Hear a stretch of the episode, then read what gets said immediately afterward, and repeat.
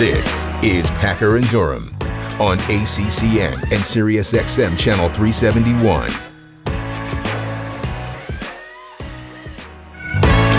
And Durham Power Hour is upon us as we continue to stream live on the ESPN app. Number for the show is 844 say ACCN. Mark Packer, Wes Durham, cast of thousands behind the scenes. The smart people are up in Bristol. The dogs are sound asleep, and it is smoking hot out today, wherever you may be. So be careful. That's true.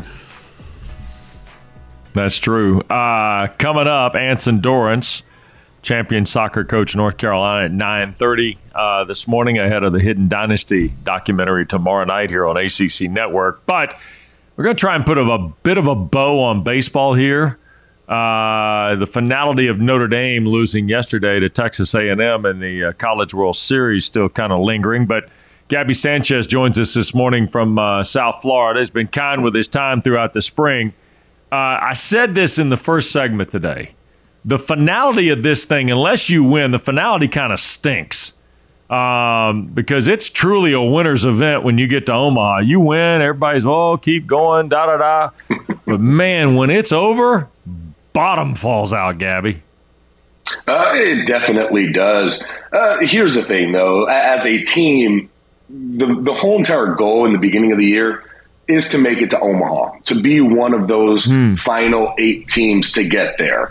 So, of course, once you get there, it's like, okay, we accomplished that goal. Now that goal changes to let's win Omaha. But at the end of everything, you look at the season. You were one of the last eight team standings. You, know, you won a game in Omaha. You were looking good. Yeah, last night wasn't great for Notre Dame, but still, they have to walk out out of there with their heads held up high. They had a great season. It's tough mm. because when you're getting into Omaha, you're playing against teams that are playing really good baseball, teams that are really hot. Like you look at like a team like Ole Miss, where they went through Coral Gables Regional and they just breezed through that one, breezed through Super Regionals. They are just hot right now going. They were one of my dark horses to probably win the whole entire thing with the way that they've been playing. And that's what happens when you get to Omaha. You start to run into teams that are in that way. And you're going to, you know, doesn't mean that the best team won, but the hottest team is going to win. Yeah, and you know the other thing too is your bats. You got to hit right. I mean, you, you pitch. I mean, yeah. it's the ultimate team game. But the thing that surprised me the most, Gaby, and you're right, Notre Dame had a tremendous year in getting to Omaha for the third time ever. The job Link Jarrett's done sensational. But you know, it, it's another thing to to be eliminated when you didn't play well. I, I was really surprised about yesterday. You know, you know hey, teams have off days. I get that. And, you know, Oklahoma yeah. on Sunday night beat Notre Dame, and they were the better team. They hit better, pitched better, better defense, whole thing. I didn't expect Notre Dame to give me the back to back clunker. And yesterday, I got to be honest with you, that didn't look like the Notre Dame team uh, from a consistency standpoint. They, they the little things that they've done all year catch the baseball, don't make errors, solid right. pitching it just kind of all unraveled. It just didn't look like the typical Notre Dame team. And that's what was disappointing about the loss yesterday. It'd been one thing, hey, we played well, that guy just beat us. But I didn't think Notre Dame played very well yesterday. And that stinks coming off what was really, really a terrific year. Yeah, I mean, especially with a team like Notre Dame that's run by Link Jarrett. Uh, their biggest thing the whole entire season has been that pitching and defense. Right. And going up against even Tennessee before getting there, pitching and defense, and then timely hitting. That has been their calling card to win ball games. Uh, yesterday, you're right. It just kind of fell apart. That could be a number of things. You, you go down early. You're trying to do too much. You're trying to make overextended on plays. You, th- those things then unravel, and then you're trying to catch up and to catch up, you, you need the team that's going to go out there and, and, just start dropping some bombs. And that's not kind of the team that they are. They're a team that keeps things close, and then they're able to beat you because of that great defense, because of that great, you know, starting pitching and bullpen. But you're, and you know, it happens. It's baseball, and that's why baseball is such a, a fun game because you will have that every once in a while where what got you there, all of a sudden, you just had one bad game. And when you're in Omaha, one bad game leads to go ahead and you're out of here. Yeah, I think you're right about that. I, the 2-0 advantage is such a strong, strong position to be in uh, in the way the format works. Even with adding the two out of three, Gaby, once you get to that point, yeah. I mean, when you get to that final series of two out of three, this the 2-0 thing still is just such a such an unbelievable obstacle to have to overcome for other teams. Uh, I want to go to you here on Link Jarrett. Um, look, he's he was good enough after the game to answer the question about Florida State and minimizing distractions and focusing on his team.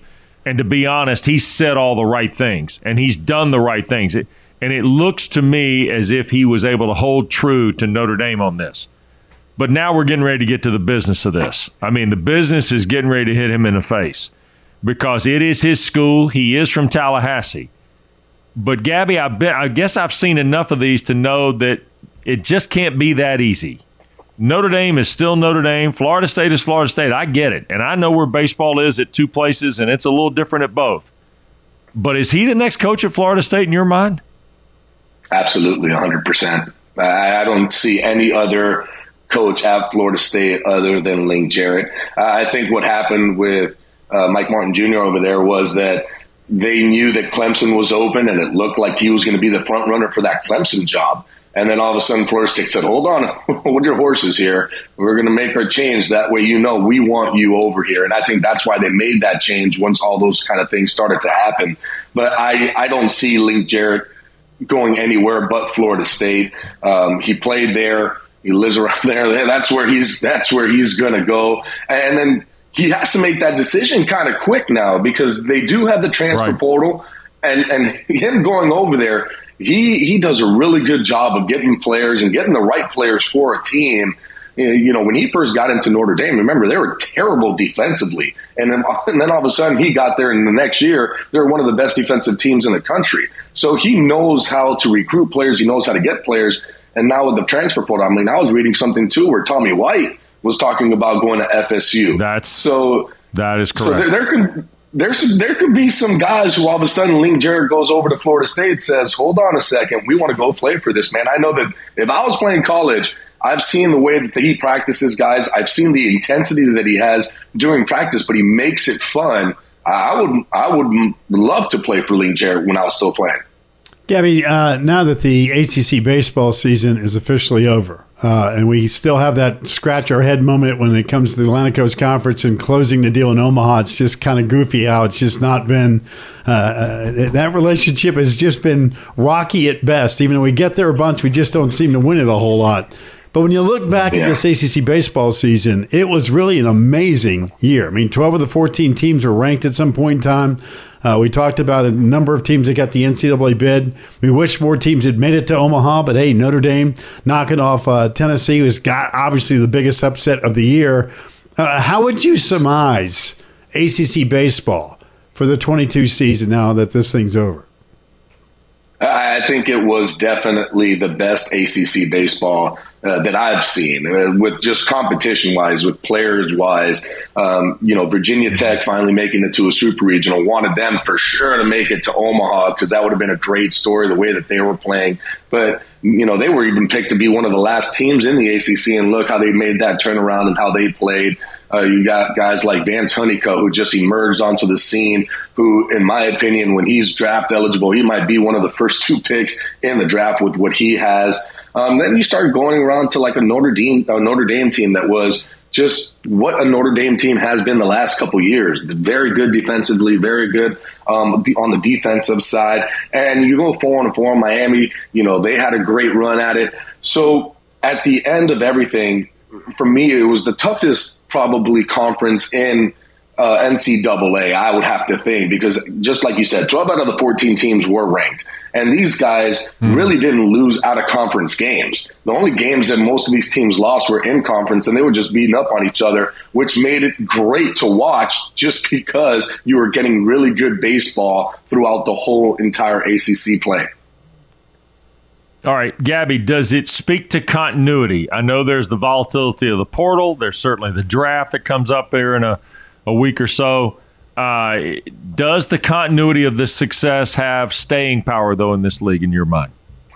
I think it does. And the reason why is because you're starting to see a lot more high school players go into college. Uh, just because of the draft being cut down to 20 rounds, all of a sudden now these MLB teams are saying, hold on a second, we, we need to go and get guys out of you know, college, yeah, they're still going to have your high school guys, your top guys in the first couple rounds get taken, but you're going to have a lot more guys who now go to college because more college players are being taken. And I think that's what's going to keep that continuity going. You're seeing a lot of guys coming out from college that I mean, that, that wasn't when I was playing, where you have these guys throwing, you know, 95, 97 coming out of the bullpen, guys who could be starters who are moving into that pen, which makes it harder for the hitters. You're having hitters coming out like a Tommy White who are emerging onto the scene, who are hitting home runs all over the place. You're seeing more power.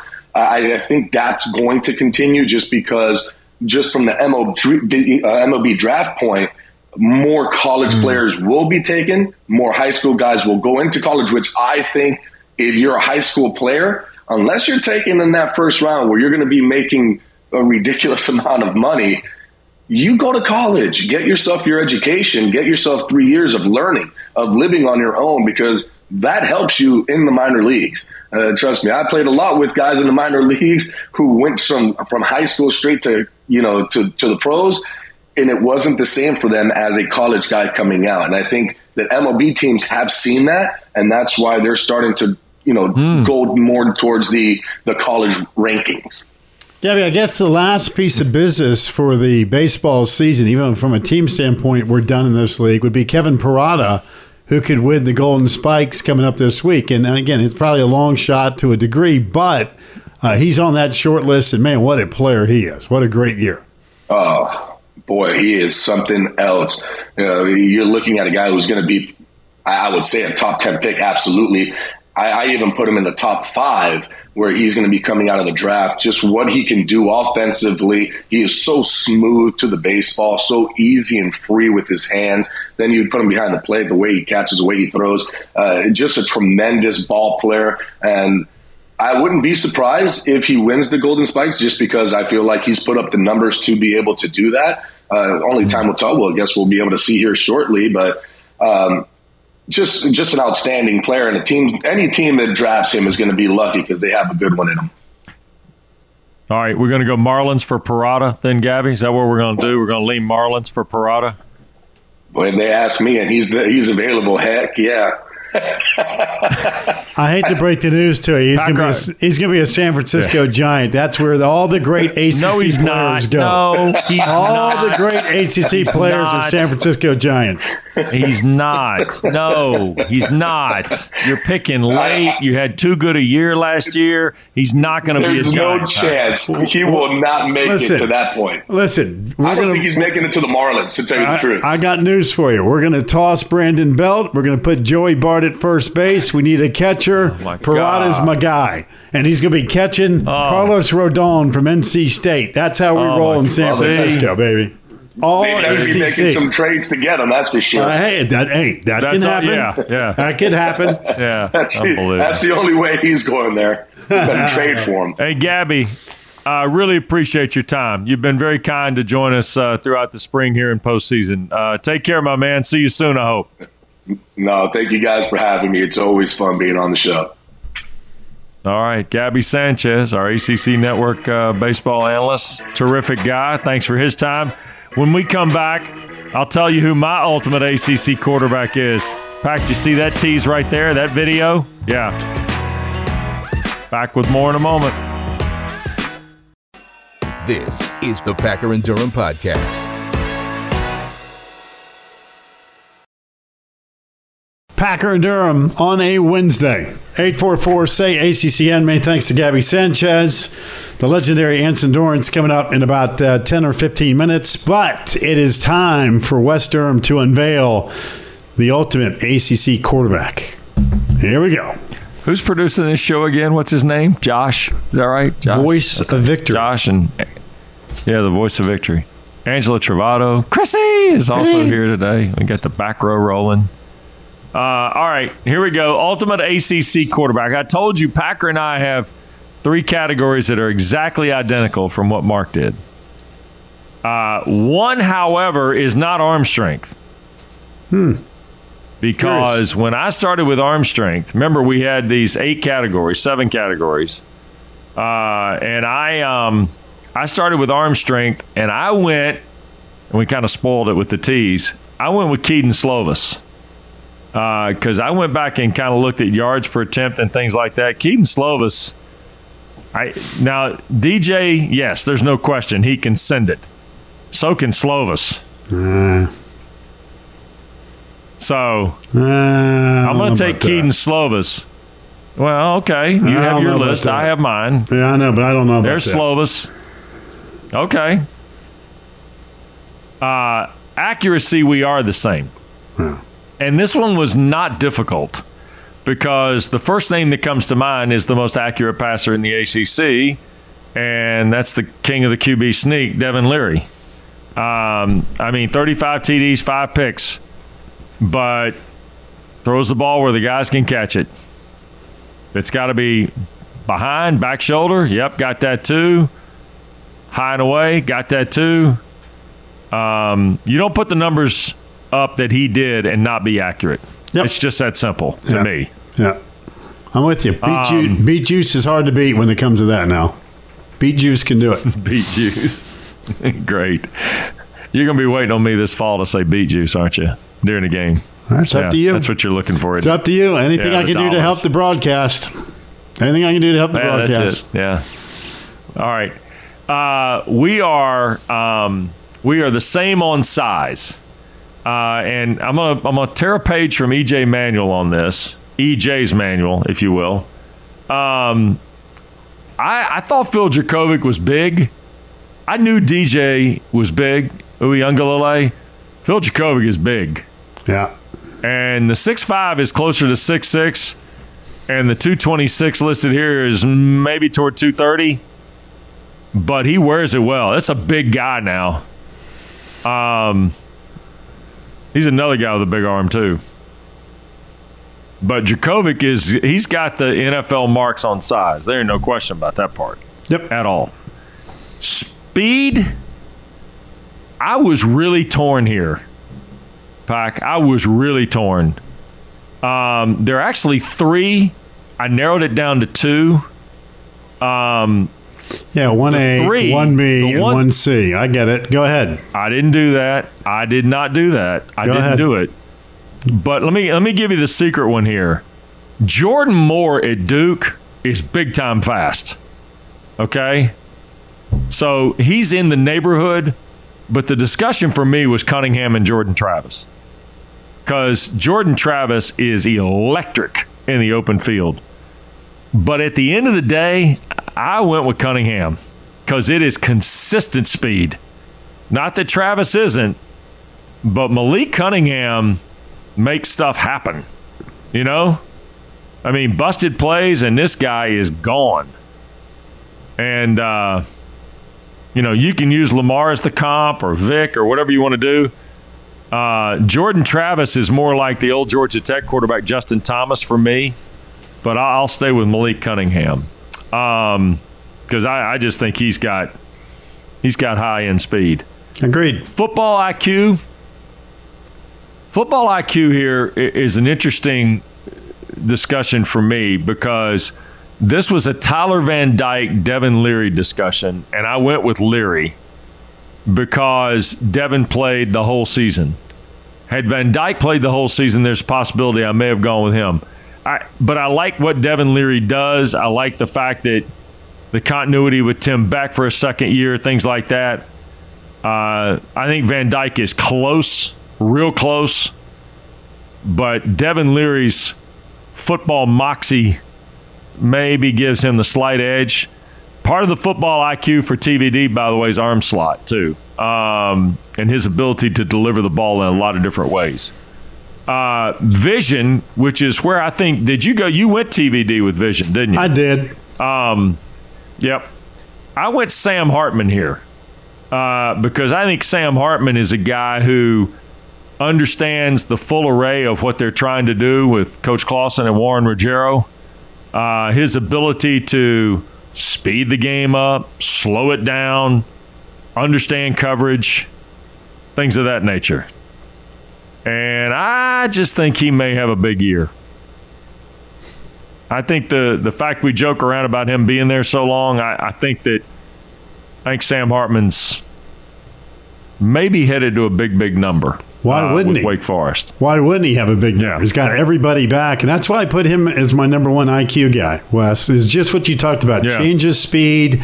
Uh, that offense is so different. It's unique with the long mesh and everything else. But nevertheless, I think there's a lot of Yep. guys you could put.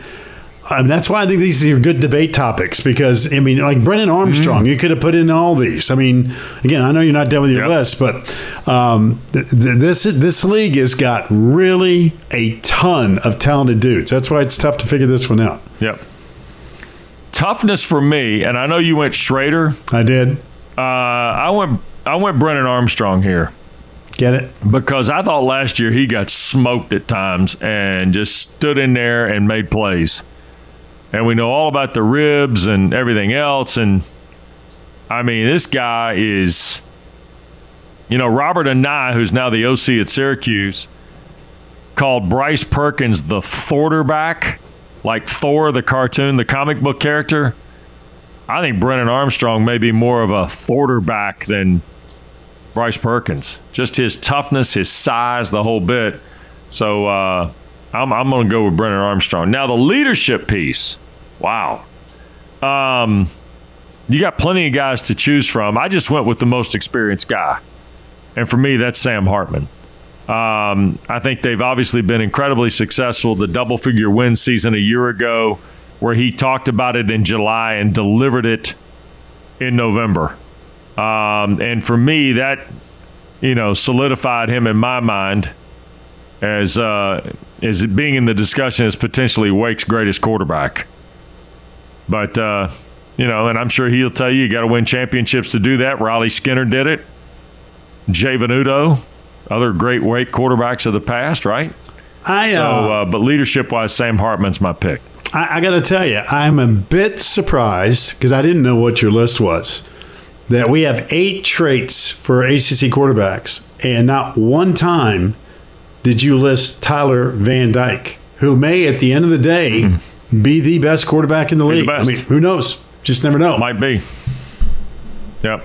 It's a, it might the, be. The league is Um, tough, man. The league has terrific quarterbacks. Oh, I, let me tell you this: if we start putting this stuff down on paper, I mean, I think this did. is list season, as we've said. The month we- of June and early no. July is list season. Yeah. We we did put it down on paper. Yeah, but we start if we get into this whole ranking business, well, I tell you there what, is no right answer. if uh, ACC Network social media team, if they put our list up on social media, you'll see some responses. I pr- I Oh, yeah, we'll promise you, you will see some responses. Sure, I'll hear from the Miami people. That's fine. There, we've we've already Oh, had a long, illustrious relationship.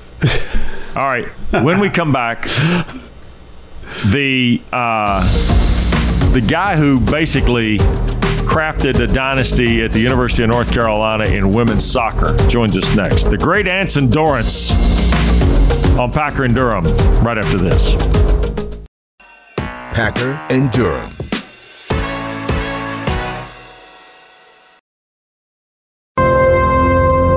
in February of Mia's senior year. I'm driving through the park, and all of a sudden, out of the corner of my eye, I can see this figure doing what looked like our fitness session. And I'm thinking, my gosh, that's our stuff. So I pulled into a parking lot near this field, and I'm like, oh my gosh, it's me.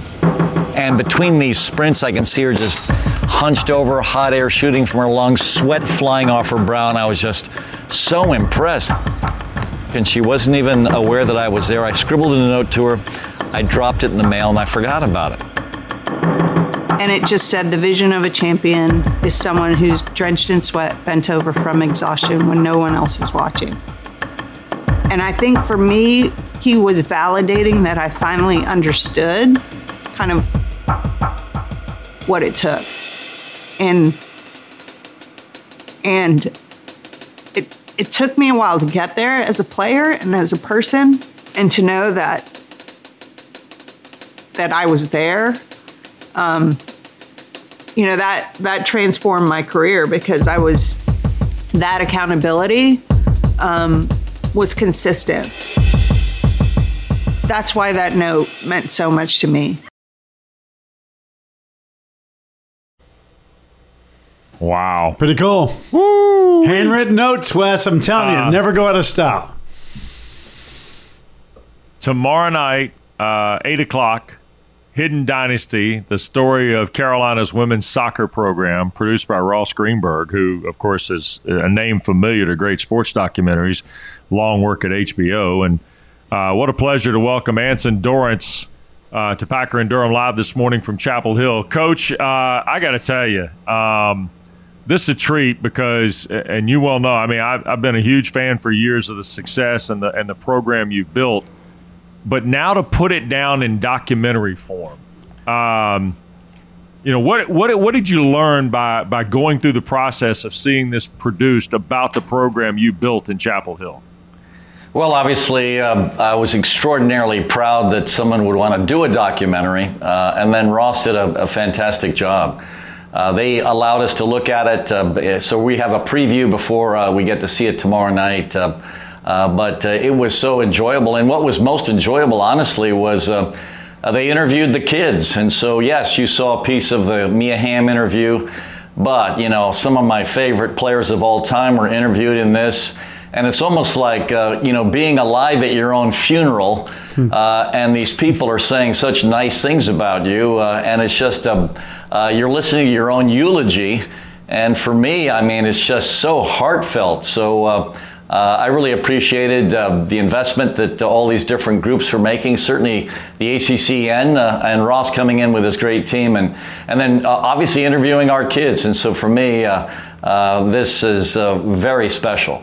Coach, the clip that we just aired with Mia Hamm, who was a superstar among superstars, I-, I thought that exchange just by itself was telling both ways. Number one, what she meant to you and what you meant to her. And to me, that's always like the ultimate respect, isn't it, in terms of the coach and player relationship and whether you win championships or not. It's almost immaterial to a degree, but just the fact that, hey, today we're trying to get better. And the only way you get better mm-hmm. is to work. And you work when you're by yourself. Or I thought that's, that snippet right there to me was the essence of coaching and player relationships, isn't it? Well, Mark, thank you. Yes, absolutely. I mean, uh, part of uh, the relationship between uh, the players and coaches should be, uh, uh, you know, uh, I will ask things of you. In other words, work yourself to death. And then if you do that for me, I'm going to believe in you. So there's this exchange going back and forth. and so that note was a confirmation of all the work she had done because she did work and when anyone sees a superstar and uh, any great uh, a coach of great athletes will tell you this, it's the player that somewhere along the line made a decision to just get after it, and not just get after it occasionally. They wake up in the morning and they've decided, "Yep, today I'm going to get better." They wake up the next morning, "Yep, I'm also going to get better today." And so that note was a confirmation of what Mia decided to do to become basically the best player in the world. So yes, uh, Mark, you're spot on. Anson, there, there's so many things and so much of a, of a chronology to talk about in the building of the Carolina success in women's soccer. Uh, I guess I remember, and I'm going to go back to my childhood here. When I was a teenager, I remember my dad telling me one time he had interviewed you when you were still coaching both men and women. And you told him during the course of the interview that it was different coaching the men's team than the women's team. You had to almost operate two different kind of boards of psychology, if you will, or motivation. So, a decision point in the success of this program had to be when you exclusively coached women. When when did you make that move, and how did you determine to make that change and make that singular move, if you will? Uh, Wes, you're spot on. I mean, for me, honestly, when I was given that women's team, it was a brave new world. I went to a boys' boarding school uh, for my high school education. The closest I came to a woman in those days, I had the leading female role in the school play my senior year. so that was my relationship with women in high school. So for me, this was like, are you kidding me? You know, who is entrusting me with this team? So it was just absolutely nuts. And I, I, I made a travesty of it at first. I thought men and women were the same. Uh, the feminist literature back in the early 70s were saying the only reason men and women were different is our environments pushed us in different directions. And so I was going to correct decades of, you know, sociological error and treat my men and women the same. And gosh, it was a disaster. So for me, it was just adjusting to the fact that they're not exactly like your men's team. Um, but uh, for me, it was just an evolution in learning uh, about uh, uh how they wanted me to lead them. And then uh, I chose the women. Uh, coaching two teams uh, was just overwhelming eventually. And I went in and shared uh, with John Swofford that, uh, John, this is killing me. And I had a great men's assistant back in the day. And I love coaching the women because they were actually coachable. I mean, a lot of the times and when you're coaching elite men, they're fighting you. Uh, and the women did not fight you. They were wonderfully coachable. So I chose the women. Uh, and uh, I loved, uh, you know, different aspects of coaching the men and different aspects of coaching the women. Uh, but the bottom line is, I decided to go uh, with uh, the women. And looking back, it was just a, an incredibly good decision. I have loved every day of this. Coach, if I said to you, Title Nine, what, what's mm. the first thing that pops in your head? Well, it was the explosion of our sport. Uh, talk about um, just catching that wave. Uh, 72 is obviously we're celebrating 50 years of, of Title IX now, but my program was on the cusp of the beginning of that. We were the first women's varsity in the South, and obviously that gave us a huge advantage. And then what we used to do is I would just demonstrate to people uh, across the spectrum, uh, the ADs across the country, I would send them uh, my budget uh, to let them know that very inexpensively they could, you know, bring in a women's soccer team and start to check boxes for Title IX. And so that's exactly what happened. Uh, the SEC came in just wholesale uh, one year. Uh, obviously, their ADs got together and said, you know, we've got to start to check these boxes. Uh, so it was uh, uh, that was the driving force behind the evolution of our game because all of a sudden more and more and more teams jumped in and it became the fastest growing sport uh, in, uh, in collegiate uh, athletics. And so for me, uh, we all owe a huge debt to Title IX. You know, it's interesting the the emergence of women's sports here in, in 2022 and in 2020s, if you will, Anson, has been fascinating to watch. But it's got to be somewhat of a step back and smile moment for you because you've seen this whole thing take shape. You've seen the emergence not just of soccer. I mean, we've watched what Karen's done in field hockey at Carolina and that sport nationally, what Jenny's done in lacrosse and that sport nationally. Now we see softball in the spring take shape. Women's basketball has, has been on the rise now for the better part of 20 years. Is that a step back and smile for Anson Dorrance? Well, there's no question, but also, um, thank goodness I'm here. I mean, if you look at the caliber of our leadership through the years, from the gentleman that hired me and had the vision to start a women's soccer program. I mean, Mr. Bill Cobey, I owe him a huge debt. I mean, I ended up uh, going from Rainbow Soccer, a co-educational rec league in Chapel, Chapel Hill. That was my coaching resume to the top of Division One. Are you kidding me? Uh, I love teasing my colleagues whenever I'm talking about, uh, you know, I didn't go, you know, from high school to junior college to, you know, Division Three, two, and then finally uh, get to a school like the University of North Carolina. I went from co-educational recreational soccer in, in, Chapel Hill to the top of Division One. So it was uh, Mr. Bill Cobey, uh, but then he's the one that said, "Anson, come look at this women's club." They've petitioned for varsity status. Tell me what you think. And I'm thinking, I have no issue with this. I watched them play. I thought they were great. I had a list of coaches uh, that I was going to, you know, recommend uh, to him when I was hired as the men's coach. And I was thinking, I'm going to shill for this wonderful club coach. And I would love a colleague, another uh, team on campus. And then all of a sudden he said, Anson, I'll make your part-time men's position full time if you will also coach the women. And so leaders like uh, uh, Bill Cobey, uh, but all the leaders we've had here, uh, just going through all of them. I mean, Swaff and uh, uh, I, you know, personally, I, I absolutely loved all of our leadership. And even now, I mean, I love being in an environment where the women's teams are respected. And you're not respected unless the athletic director is fully in with th- that culture. And we've been uh, we've had athletic directors that have been fully in uh, with the uh, women's athletic teams in this campus from the beginning, going all the way back to Mr. Bill uh, Cobey. And so we owe all of them uh, a great debt. And uh, I've and Mr. Baddour, I mean, I just absolutely love the man. I mean, I've I've got relationships with all of them. All of them. I mean, right now I love playing pickleball with my current boss. Bubba Cunningham. So the relationships they've established across the board for all of the women's coaches and teams, it's unique here at UNC, and I love being a part of it.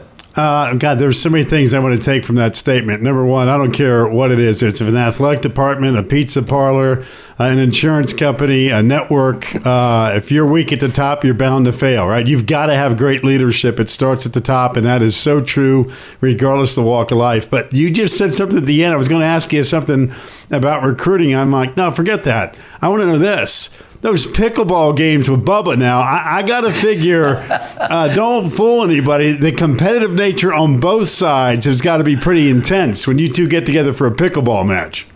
Well, I got to give Bubba full credit. Um, he comes from a tennis background. His overheads are devastating. So if we get that ball up a little high, it's coming right down your throat. And the thing I love about Bubba is he doesn't have any compassion for you. I mean, he's actually aiming it at the side of your head. And so uh, you better take your sunglasses off because I'll tell you, those sunglasses might be driven right into the back of your brain. Uh, and I love playing with him. I love playing against him.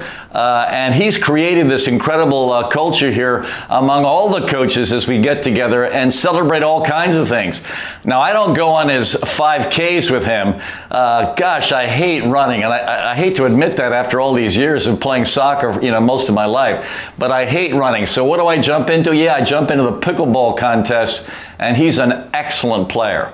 Well, I can relate to hating uh, the running part of it. I totally get all that stuff. By the way, uh, yesterday Alonzo Highsmith joined us, and he's now the new GM for Miami football. Great player. The Miami, of course, the championship started with them in the 80s, and he's a talent evaluator. We talked about how college football, high school to college to pro, uh, with personnel has changed. I'm going to ask you the same question. You talked about being on the cutting edge uh, with all of this the difference now between when you go recruit eh, or you see you know girls playing junior high school what however far back you need to go uh, talk about how different it is in terms of the personnel today versus where it was when this thing got started nutrition uh, fundamentals, uh, intensity. I know it's a different universe, but at the core, it still has to be the same stuff, doesn't it? At the end of the day.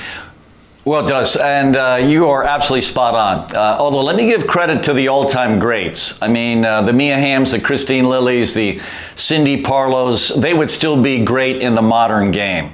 What's changed is the average player is now gone through the roof. And now, uh, in the old days, honestly, uh, there wouldn't be a player on a team outside the top 20 that could get on the field for us. And now I am looking at teams that have an RPI uh, ranking of 75, and I'm thinking, oh my gosh, there are three kids on that field that can step in and start for us. And so now the number of outstanding players that are playing at a collegiate level has gone through the roof. And so you're right. Uh, the youth coaches are doing a better and better job. Uh, and obviously, there's so much information for them. They can watch all the great teams play. I mean, listen to this now. I mean, this will shock both of you. 91,000 people have paid top dollar to watch Barcelona play women's football in their last two home games. 91,000 people. And so, what this is telling all of us is you know what? There are going to be a lot of soccer women millionaires out there now in our game when 91,000 people are paying money to watch you play. And so, our game's exploding. And I think it's attracting uh, these young players to jump in uh, because they see a future in it. And uh, I am so excited to, I guess, still be alive, you know, uh, when our game is just going uh, right through the roof. Uh, Coach, uh, as far as this documentary goes, what is is there a moment that again we just saw the Mia Hamm thing, which I thought was great. But is there a moment in this documentary that, that even caught you by surprise? That you might have learned something from a player that, man, I never realized that? Well, um, what I absolutely love is uh, their memory of their four years in Chapel Hill. And I'll tell you, uh, if this doesn't recruit for us, uh, you know, I don't know what else anyone can do because holy cow, uh, I love uh, what my kids are saying.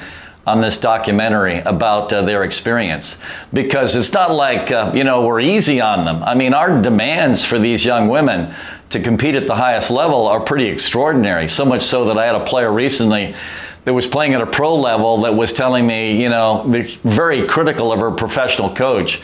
And she was very complimentary of her experience at UNC. And she said something effective, you know, uh, after I played for you, I thought I could play for anyone, basically implying, my gosh, you were so hard on me. but then she said, but through the criticism, I could feel your love.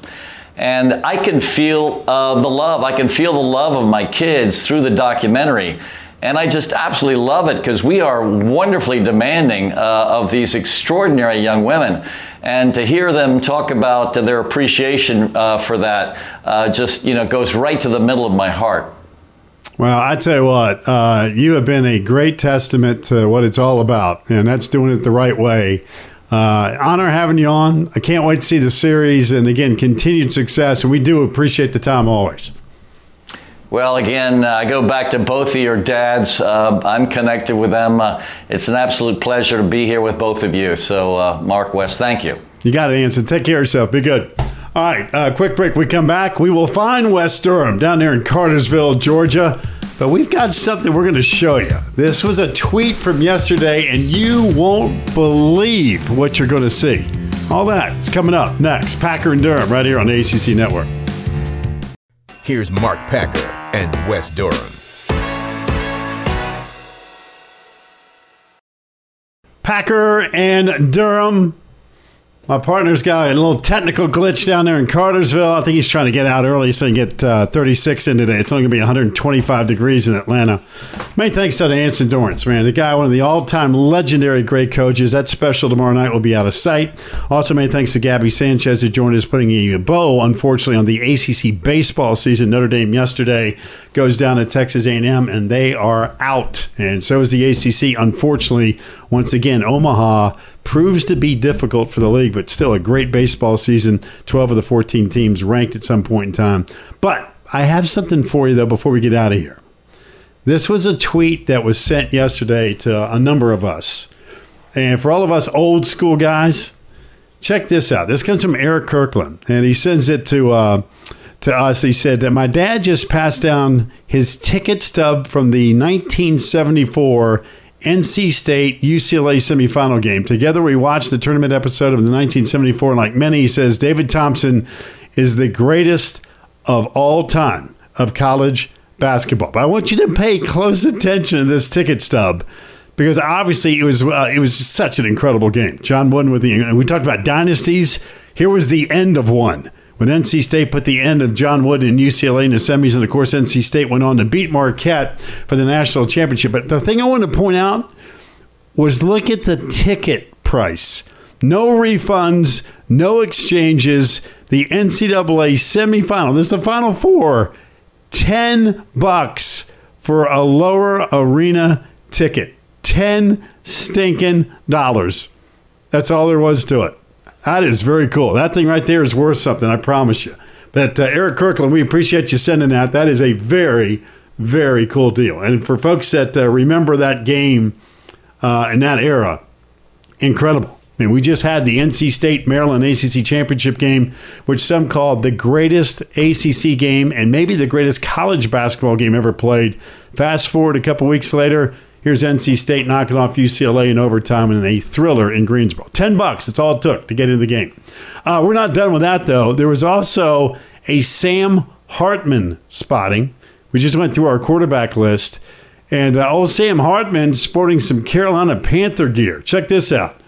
He's wearing a little Jake Delhomme Carolina Panthers jersey at practice. By the way, that I kind of like the kickball game. We need to get into that with Sam next time we're on the program. So he goes, uh, a little Jake Delhomme, Carolina Panther deal there, huh? Sam Hartman looking good in Jake's stuff there. So there it is. Uh, it won't be long, by the way. Uh, we got a little talking season getting started here in a couple weeks because we're about less than a month now from uh, the ACC football media days. And uh, once we get to there, man, we'll get all the players. And to me, that's always the start of the college football season. So we still got about another month. But like I said, today, at least in the Southeast in particular, It's going to be smoking hot. So if you got pets like I do with Chester and Fuller or whatever the case may be, be careful with your pets out there and be careful, period, because it is going to be ridiculously hot. Many thanks, though, to everybody that jumped on board. Again, Anson Dorrance, fantastic. Gaby, Gaby Sanchez talking a little ACC baseball in the big picture. We do wish uh, Kevin Parada the very best from Georgia Tech. He still has a chance to win the Golden Spikes Award coming up. That's about the last piece of business left in uh, baseball for the year. But for everybody back in Bristol, that includes Chrissy, and Angela and Josh in the back row. Great job. Our partner will be back tomorrow. I'm Mark Packer, folks. Stay cool. We'll catch you on Thursday right here on ACC Network. Tune into Packer and Durham weekday mornings from 7 to 10 Eastern for the best conversations about everything from the ACC. Find it on the ACC Network, SiriusXM Channel 371, and streaming on the ESPN app.